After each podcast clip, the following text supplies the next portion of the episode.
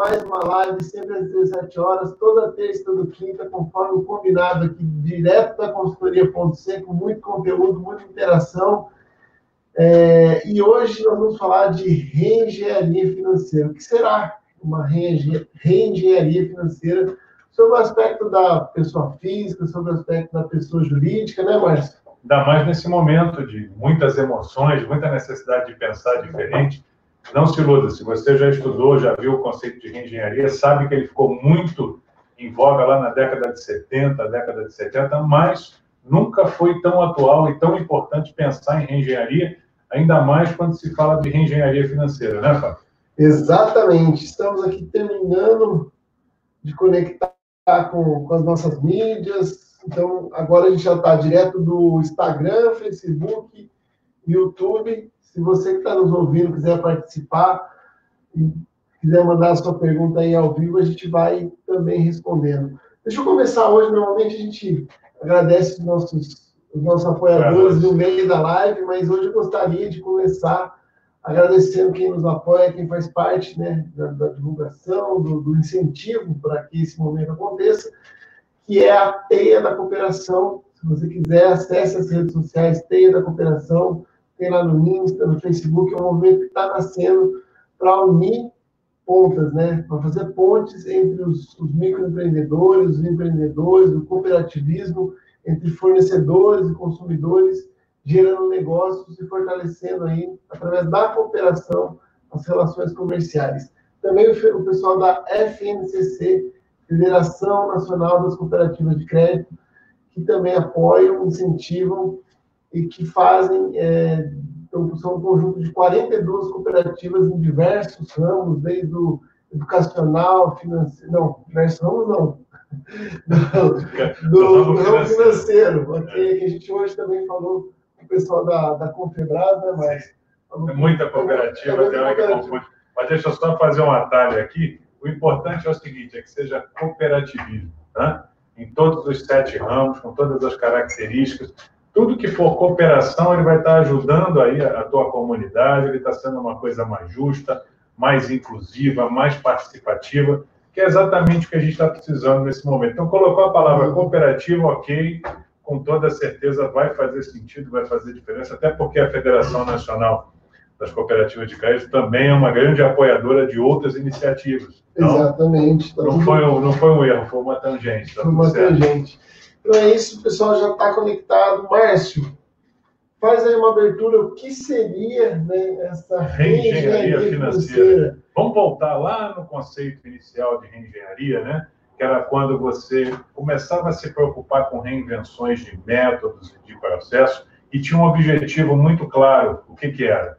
Eu não quero ficar obsoleto, eu não quero deixar de ter importância para o mercado, eu não quero deixar de olhar o meu produto, o meu serviço e, por extensão, quando você fala de reengenharia financeira, o, o, o sangue que corre na, na, na veia das empresas é o mesmo da pessoa física, é o recurso.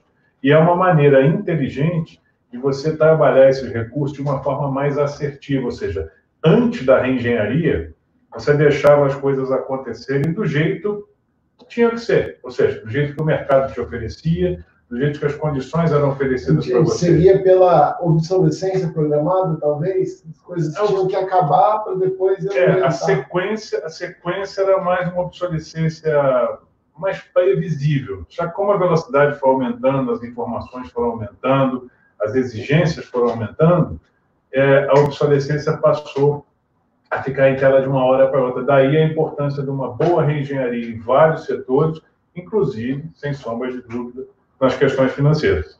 É questões financeiras e questões estratégicas. E, e hoje, Márcio, a gente tem é, muitos valores, muitas habilidades que podem ser é, empenhadas né, dentro dessa, dessas dessa reengenharia, que às vezes a gente esquece, a gente deixa um pouco de lado, fala assim, ah, talvez isso não dê dinheiro, isso não é para mim. Não vai valer a pena. Não vai valer a pena, parece que é, parece que é pouco, né? Se eu fizer um esforço, gerar...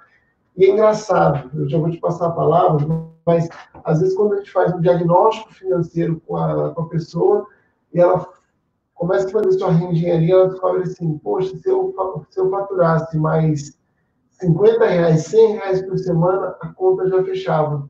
Mas como ela não para para fazer essa análise, ou tem medo de olhar, ou tem medo e, e, naturalmente quando você está nesse estágio, o natural, o mais recomendado é que você traga um profissional, um olhar de fora vai te ajudar a fazer essa reengenharia. Então, é, um dos pilares é a gente olhar para esses valores, para essas habilidades, certo? Com toda certeza. E além de olhar para esses valores, olhar para eles com uma certa dose de realidade, né?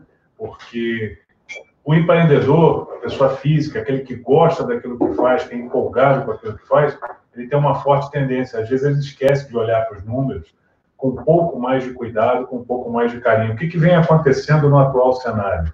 As pessoas, tanto físicas quanto jurídicas, estão tendo um tempo maior para olhar para as questões e para as situações de uma forma bem realista, não necessariamente está gostando muito do que vê. E quem não gosta muito do que vê tem duas opções ou parte para mudança, parte para modificação, ou se esconde, muda de ângulo e finge que aquilo não está acontecendo. Quem faz a primeira opção, ou seja, eu olhei para alguma coisa aqui que não está ok, eu preciso me modificar, eu preciso alterar meus padrões e meus processos, isso basicamente é uma reengenharia. Por quê? Eu entendo aquela linha, eu vejo que aquela linha não está sendo eficiente, eu sei que o que eu fiz no passado não necessariamente vai me trazer sucesso, vai me trazer questões positivas no futuro e que ferramentas eu tenho, que formas eu tenho para poder me modificar. Vantagem hoje para se fazer uma reengenharia comparada a 10, 20 anos atrás.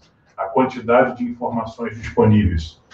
O que eu tenho hoje em dia disponível para mim, para repensar, para criar, para modificar, para divulgar, é absolutamente fantástico. Agora, eu preciso ter um foco, eu preciso ter um nicho para saber o que especificamente eu preciso fazer e de que forma eu vou conseguir fazer isso. Você falou de vantagens de 10, 15 anos atrás com relação a hoje, a gente pode também é, trazer uma reflexão da, dos últimos 90 dias, né? A gente está é, num período aí que faz quase três, em média, né? Quase três é, meses, meses, três meses, é, 100 é dias, alguma coisa assim.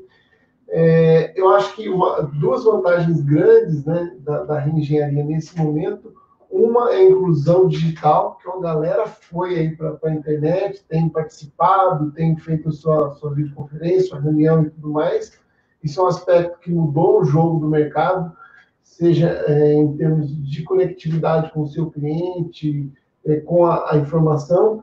E outro ponto é o, é o crédito, né, Márcio? Que todo mundo, a gente viu que a taxa Selic caiu, desabou, desabou e o, e o, e o dinheiro, né, o custo do dinheiro, ele acaba ficando muito mais, muito mais barato muito mais acessível para boa parte da, da população. Então, é, não que a gente deseje que as pessoas estejam endividadas, mas é um bom momento para a gente. Para é, fazer captação. Para fazer captação e para fazer a gestão. Uma dica financeira que sempre valeu para a reengenharia sempre vai valer, seja para as pessoas, seja para as empresas, independente do tamanho, é o seguinte: muitas das vezes, quando eu venho com esse desejo de inovar, de modificar, eu penso principalmente no quê? O que, que eu preciso para poder atingir aquele ponto? Quais são os valores? Se eu vou captar esse dinheiro no mercado, se eu vou conseguir emprestado com algum sócio, se eu vou conseguir emprestado com um amigo. Mas a maioria, Fábio, acaba esquecendo do seguinte: e os recursos que eu tenho? que, que eu tenho aqui dentro de casa, o que, que eu tenho aqui dentro da empresa, o que, que eu tenho de conhecimento que eu posso usar para gerar aqueles recursos. Por quê? A taxa de ansiedade das pessoas, pode ser que você seja um autônomo, pode ser que você seja funcionário de alguma empresa, ou pode ser que você seja sócio de algum empreendimento, a ansiedade das pessoas vem em resolver rápido. E às vezes, quando eu penso em resolver rápido, eu vou buscar aquele recurso que está disponível. E quando cai Selic, como você falou, a pessoa diz assim, não, mas agora está 0,90, está 0,80, está 1,1, está 1,2 ao mês. Tá, anualiza isso, coloca isso para 5 anos, para 10 anos, para 15 anos.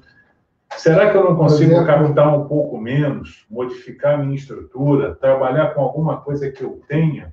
Então, um dos passos principais da reengenharia em qualquer área, em qualquer setor, é assim: eu entender os processos que eu estou executando, os produtos, os serviços, a minha realidade, quando eu estou falando de pessoa física, qual é a minha rotina? Coloca no papel, tem uma visão clara da tua rotina, e em cima daquilo você vai identificando os nós, ou seja, onde eu posso melhorar, o que, que eu posso reduzir, Não se surpreenda que se depois que você fizer uma planilha muito simples, entre o mapeamento dos teus processos, da tua realidade, você vai perceber ali alguns gargalos que, se retirados ou se reduzidos, vão melhorar as suas possibilidades. E quando eu falo de pessoa, né, pessoa física, talvez você tenha alguns conhecimentos, algumas habilidades que ficaram esquecidas durante um tempo e podem virar recurso, recurso financeiro ou recurso de trabalho, para você atingir esse próximo nível aí que você espera dentro da tua carreira, dentro do teu empreendimento. É, a, gente, a, gente, sempre fala,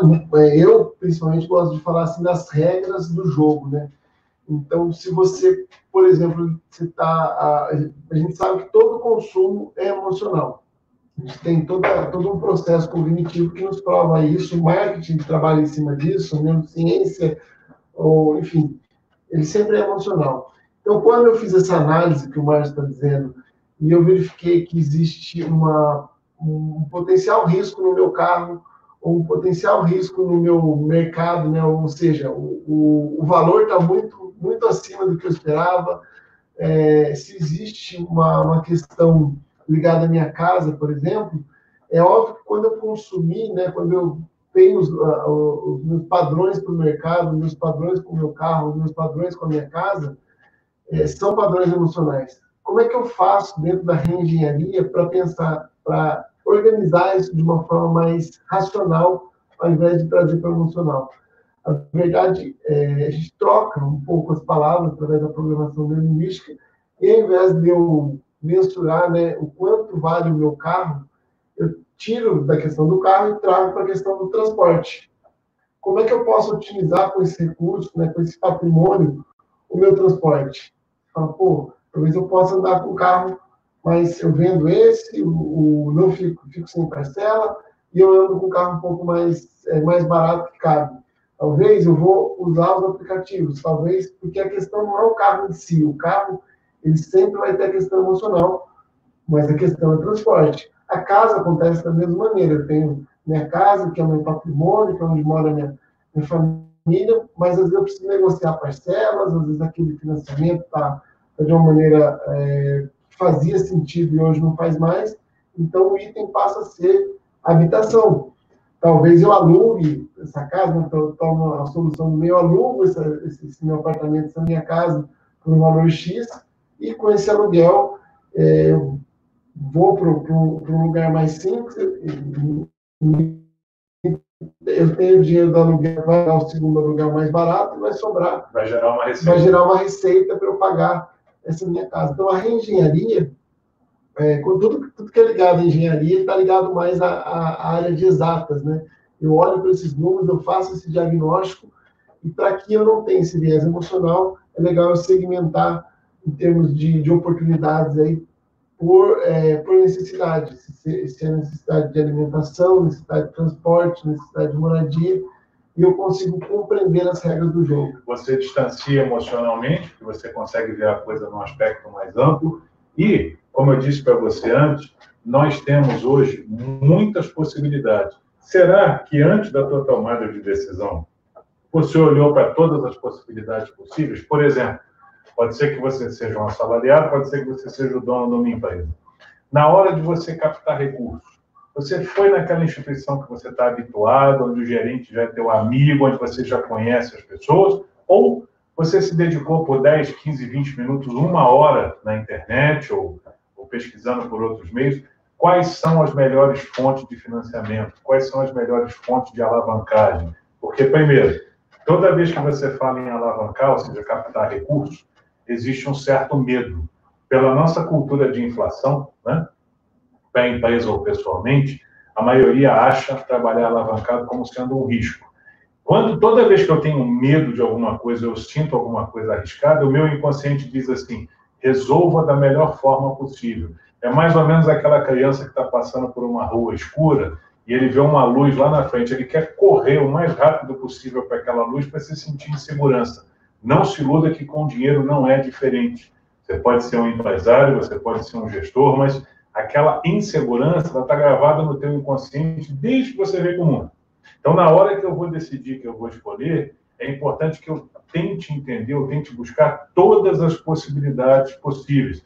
A gente aqui atua muito com, com assessoria para várias empresas, e quando nós discutimos determinadas linhas, determinadas opções, às vezes um empresário com 5, 10, 15, 20 anos de prática, ele fala, eu nunca tinha pensado nessa possibilidade, eu nunca tinha visto dessa forma. Então, busque todas as formas possíveis. O mercado hoje está completamente globalizado, ou seja, o que é acessível para um americano, para um francês, para um inglês, é acessível também para um brasileiro em tempo real. Agora, eu preciso buscar entender, primeiro, qual é a minha real necessidade, qual vai ser o meu retorno com aquilo para tirar essa emoção que o Fábio falou há pouco, e logo na esteira, entender o que é uma vantagem. Conseguiu reunir as vantagens? Resolveu o problema? Não. Aí é a hora de você negociar.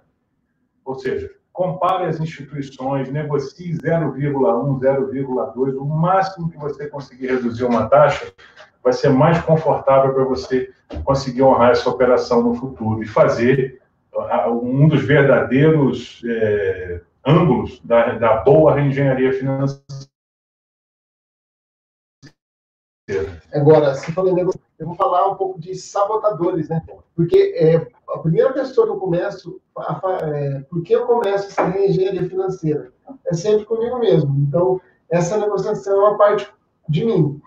Se eu estou seguro, se é um projeto maduro, se é um projeto que faz sentido, potencialmente eu consigo trazer os demais elementos para dentro do jogo. Quem, quem são os demais elementos? Se você é casado, sua esposa. Se tem filhos, os filhos se você mora com os pais e está propondo alguma coisa diferente, vão ser os seus pais, seus, seus pares, seus parceiros, enfim. É, porque às vezes a pessoa fica na, na defensiva, né? Ela fica se auto-sabotando, porque ela, ela se imagina dando um passo para trás. Mas como o Márcio escreveu muito bem né, no, no livro Ciclos do Poder Empreendedor, não parece, mas eu li, eu, eu li e ainda escrevi o prefácio é a famosa queda para o alto, né? Exatamente. Você dá um passo para trás para poder ter fôlego, né? Principalmente pegar impulso, momento, né? É um impulso. Pegar impulso para conseguir ir em frente. Mas é legal que essa negociação, essa reengenharia seja, seja feita por você e que você se sinta confiante que está no, no bom caminho. Ah, Fábio, mas ainda existem dúvidas. É óbvio que quando essas dúvidas só vão é, se tornar latente depois que você colocar o seu, o seu, o seu plano em prática. Então, você, você consegue fazer isso, analisar e, e com menos dúvidas possível, você consegue convencer as outras pessoas, não é assim, Marcos? Bom, toda certeza. Está tocando, tá tocando ao vivo ali, mas tudo bem. Tudo bem. Mas o mais importante pensar é o seguinte, quando, quando eu citei essa frase lá da queda para o alto, essa frase é do Milan Kundera, né, do livro dele fantástico, A Insustentável Leveza do Ser, onde ele diz que às vezes nós precisamos olhar sobre outros ângulos, entender esses desafios para daí conseguir avançar. E tem um economista que eu não lembro o nome agora, mas ele fez uma analogia fantástica também com relação à figura do impulso. Ele comparou com aqueles foguetes de estágio que precisa entrar em órbita, que à medida que ele vai subindo, ele vai abandonando um estágio, abandonando o outro, para ele ficar mais leve, aproveitar o combustível, e quando ele ultrapassa a atmosfera, quando ele atinge a órbita dele, ou mais próximo da órbita, o esforço diminui sensivelmente ele tem a velocidade desejada. O que, que acontece com o empreendedor? O que, que acontece com a pessoa em termos de desafio?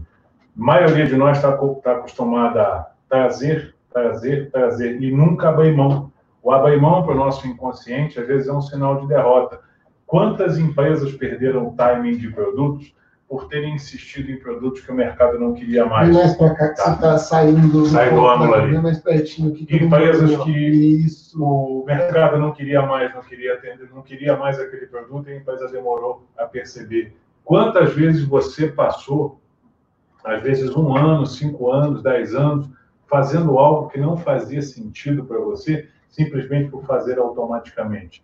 Você toma essas atitudes em termos pessoais e profissionais, não se iluda, você trabalha da mesma forma com o dinheiro, porque é um princípio fantástico que diz a maneira com que eu faço uma coisa é a maneira com que eu faço todas as outras. Então, a reengenharia, ela vem do repensar, do inovar, do buscar alternativas e, o mais importante, do saber o que eu não sei, ou seja, me estimular a pesquisar para que eu possa é, atingir o resultado esperado. E, e olhar sobre a ótica de oportunidade, né, Márcio? Eu acho que todo, qualquer projeto, né, se você vai olhar sobre a ótica de diagnóstico financeiro, de organização financeira, é, que a gente já falou aqui em algumas outras lives, agora a gente está propondo, está trazendo esse tema reengenharia financeira, é, a, maneira que eu olho para isso vai determinar muito do meu projeto. Se eu olhar com medo, se eu olhar com receio, se eu olhar com é, ou com desprezo, ah, isso não funciona, isso não, não é para mim, não vai dar certo.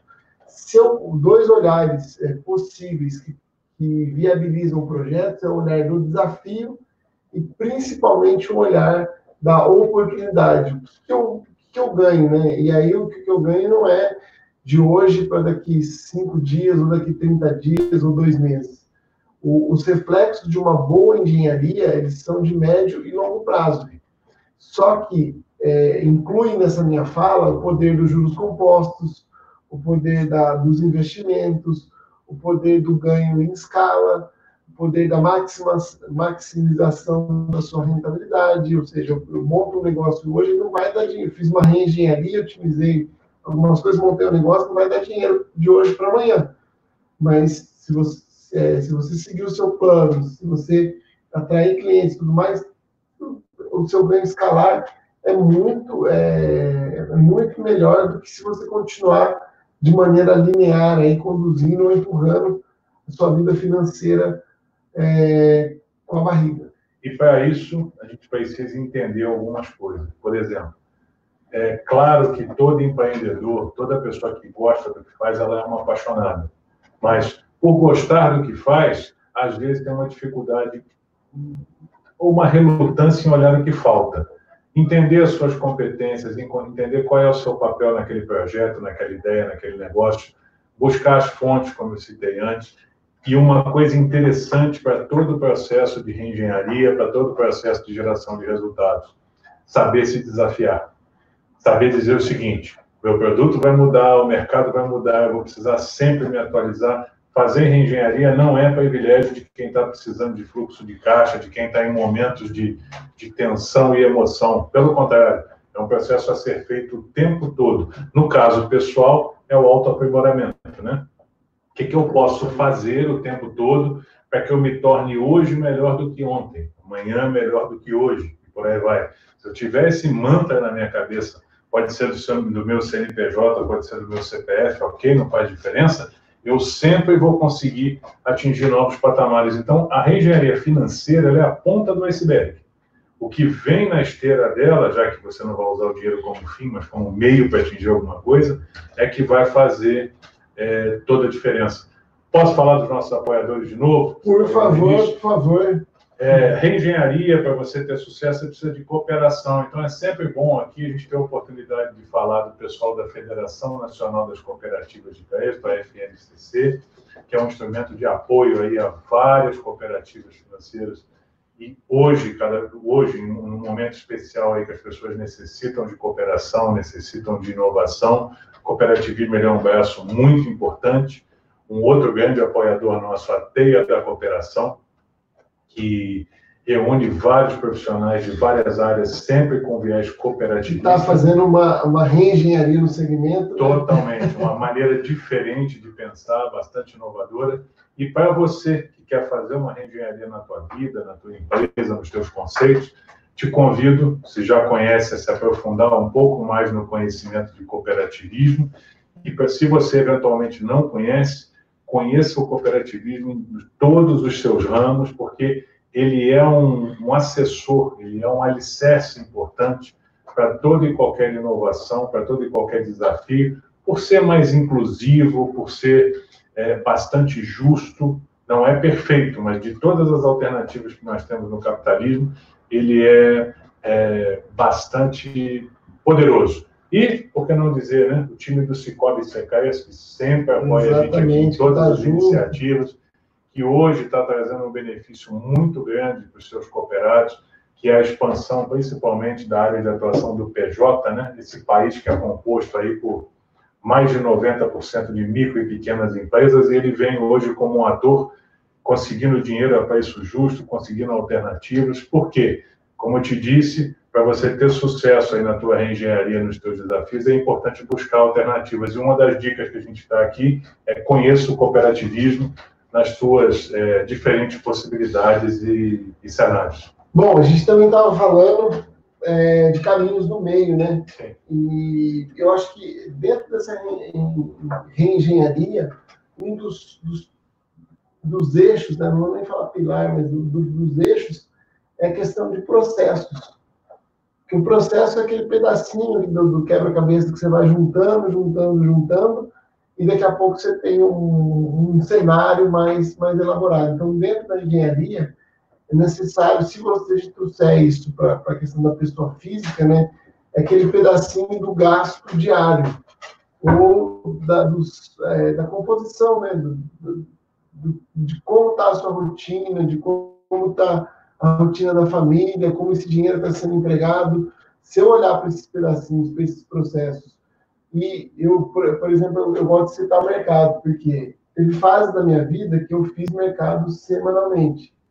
Teve fase da minha vida que eu fazia é, uma, a compra do mês e depois, talvez, voltar. E administrando. E, e administrando. E teve vezes que eu comprava por demanda. Às vezes, eu, é, estava numa rotina de bastante viagens, né, mas ficava, ficava tanto aqui em São Paulo, no interior, e as palestras e tudo mais. E aí, a, uma, uma boa parte eu fazia delivery, porque não, não, não compensava estocar e uma, e uma reposição do, do básico ali, tinha uma bolacha, miojo, um kit de sobrevivência. Então, é, é isso, e, e, é disso que eu estou falando, de, de processos que a gente tem que, é, tem que olhar e avaliar, porque às vezes eu, eu fico naquele padrão mais do mesmo, né, Márcio? E aí eu não consigo criar novas oportunidades. Então, o processo, eu acho que é o que pulsa ali dentro do nosso, da nossa engenharia. Ele pulsa, mas uma coisa, no mestrado em administração aprendi muita coisa fantástica pela simplicidade. Mas eu tinha um professor lá, Francisco Paulo, que ele dizia o seguinte: o problema do processo é que ele vira um hábito. Pode ser numa multinacional, pode ser para pessoa física. Por que, que ele vira um hábito? Porque eu fiz alguma coisa hoje deu certo, amanhã eu repito aquela coisa, porque meu inconsciente diz assim: deu certo ontem. Eu repito daqui a um mês, daqui a um ano, daqui a dois anos. Você vê o exemplo do mercado, né?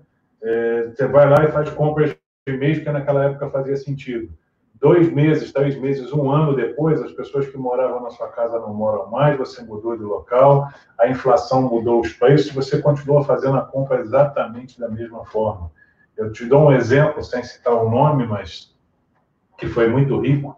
Quando nós auxiliamos a revisão de processo de uma empresa de médio porte, aqui do interior de São Paulo, nós chegamos à conclusão que 30% daqueles processos que ela fazia era absolutamente desnecessário. Tinha coisa tão antiga que a legislação já dizia que não precisava mais usar aquele, aquele, aquela rotina, vamos dizer assim, e a rotina estava sendo repetida há 15 anos, sem ser absolutamente necessária. Aí eu cito para você um outro conceito, que é o conceito da logística, né? O que a logística quer fazer? Ela quer levar o produto ou serviço ao menor custo possível no menor tempo.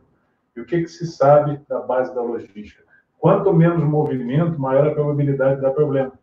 Então, é importante você revisar os seus processos e as suas ideias, pode ser como pessoa, pode ser como empresa, para dizer assim: tudo isso que eu estou fazendo é o estritamente necessário? Eu preciso fazer dessa forma? Ou eu tenho uma forma mais inteligente, uma forma diferente? te cito até o seguinte: as pessoas sempre dizem que em épocas de crise, em épocas de desafios, como a gente vive hoje aqui, é, são épocas que o mundo evolui. Por que, que ele evolui? Porque eu sou obrigado a repensar tudo que eu fazia, a forma que eu fazia e fazer diferente, fazer melhor. E é justamente essa oportunidade de todo o cenário desafiador. Você tem que primeiro olhar para dentro de casa, ver ali o que, que você pode fazer melhor, o que, que você pode fazer de uma maneira mais inovadora. Se te faltar conhecimento, busca.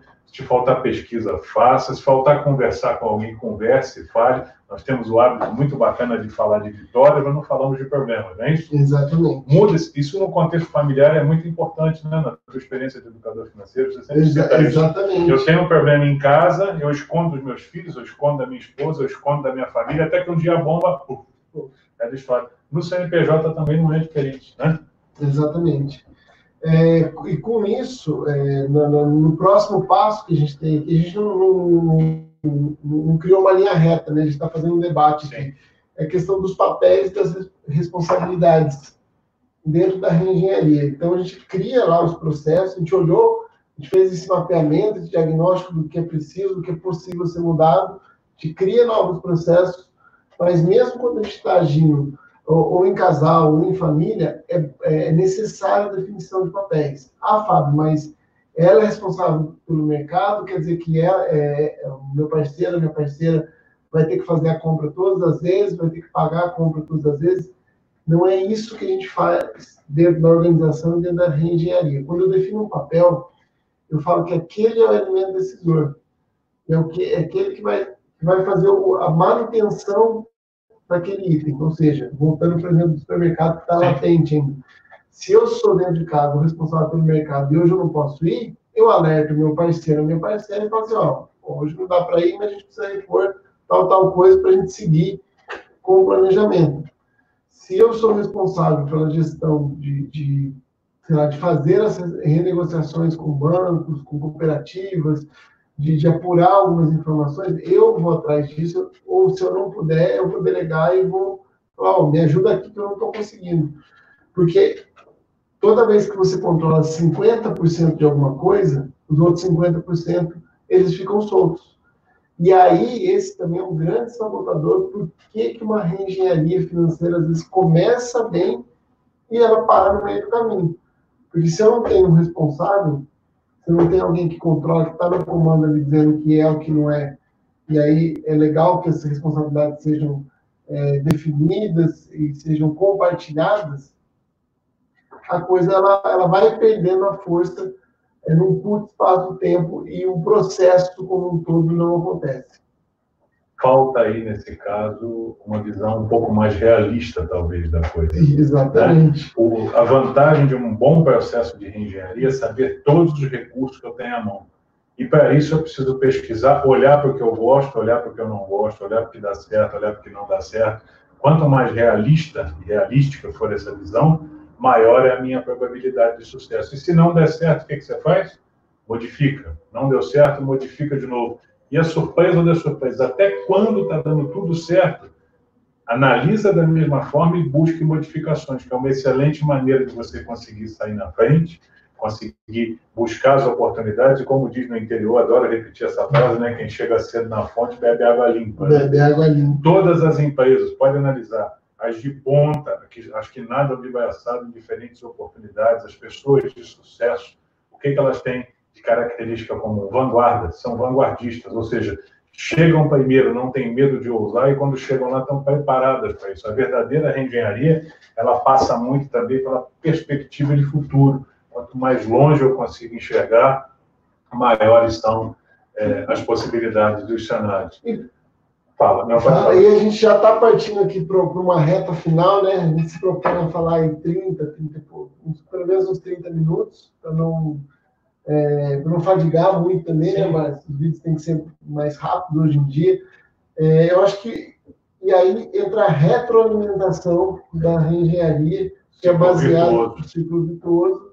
A gente ainda é, poderia falar de estrutura, de tecnologia de informação, acho que isso é consoante ao processo e consoante a cada demanda, né? Se você está olhando para a a gente está tá mesclando um pouco entre PF PJ, né, pessoa física e pessoa jurídica, então, vai, vai variar um pouco as formas de controle. Mas, como para criar esse ciclo virtuoso que o Márcio comentou aqui, a grande questão é a gente olhar também para os erros e, e, e, eliminando, né? Eliminando, mitigando e entender que cada erro é, uma, é um possível aprendizado do, do processo. Para que eu não tenha que a cada seis meses, a cada um ano, a cada três anos, dar um choque de realidade né, e começar uma nova reengenharia, começar uma nova reengenharia. O susto fica menor, a verdade é essa, o susto fica menor. Você já, aquilo já vira uma rotina para você. É, e eu não caio naquele erro que você muito bem disse do, do processo. Né? Qual que é o perigo do processo? O processo ele funcionou, eu toco, toco o barco nesse processo, ó, compra mensal, é compra mensal. Tuf, tuf, tuf, mudou o cenário, eu continuo no compra mensal.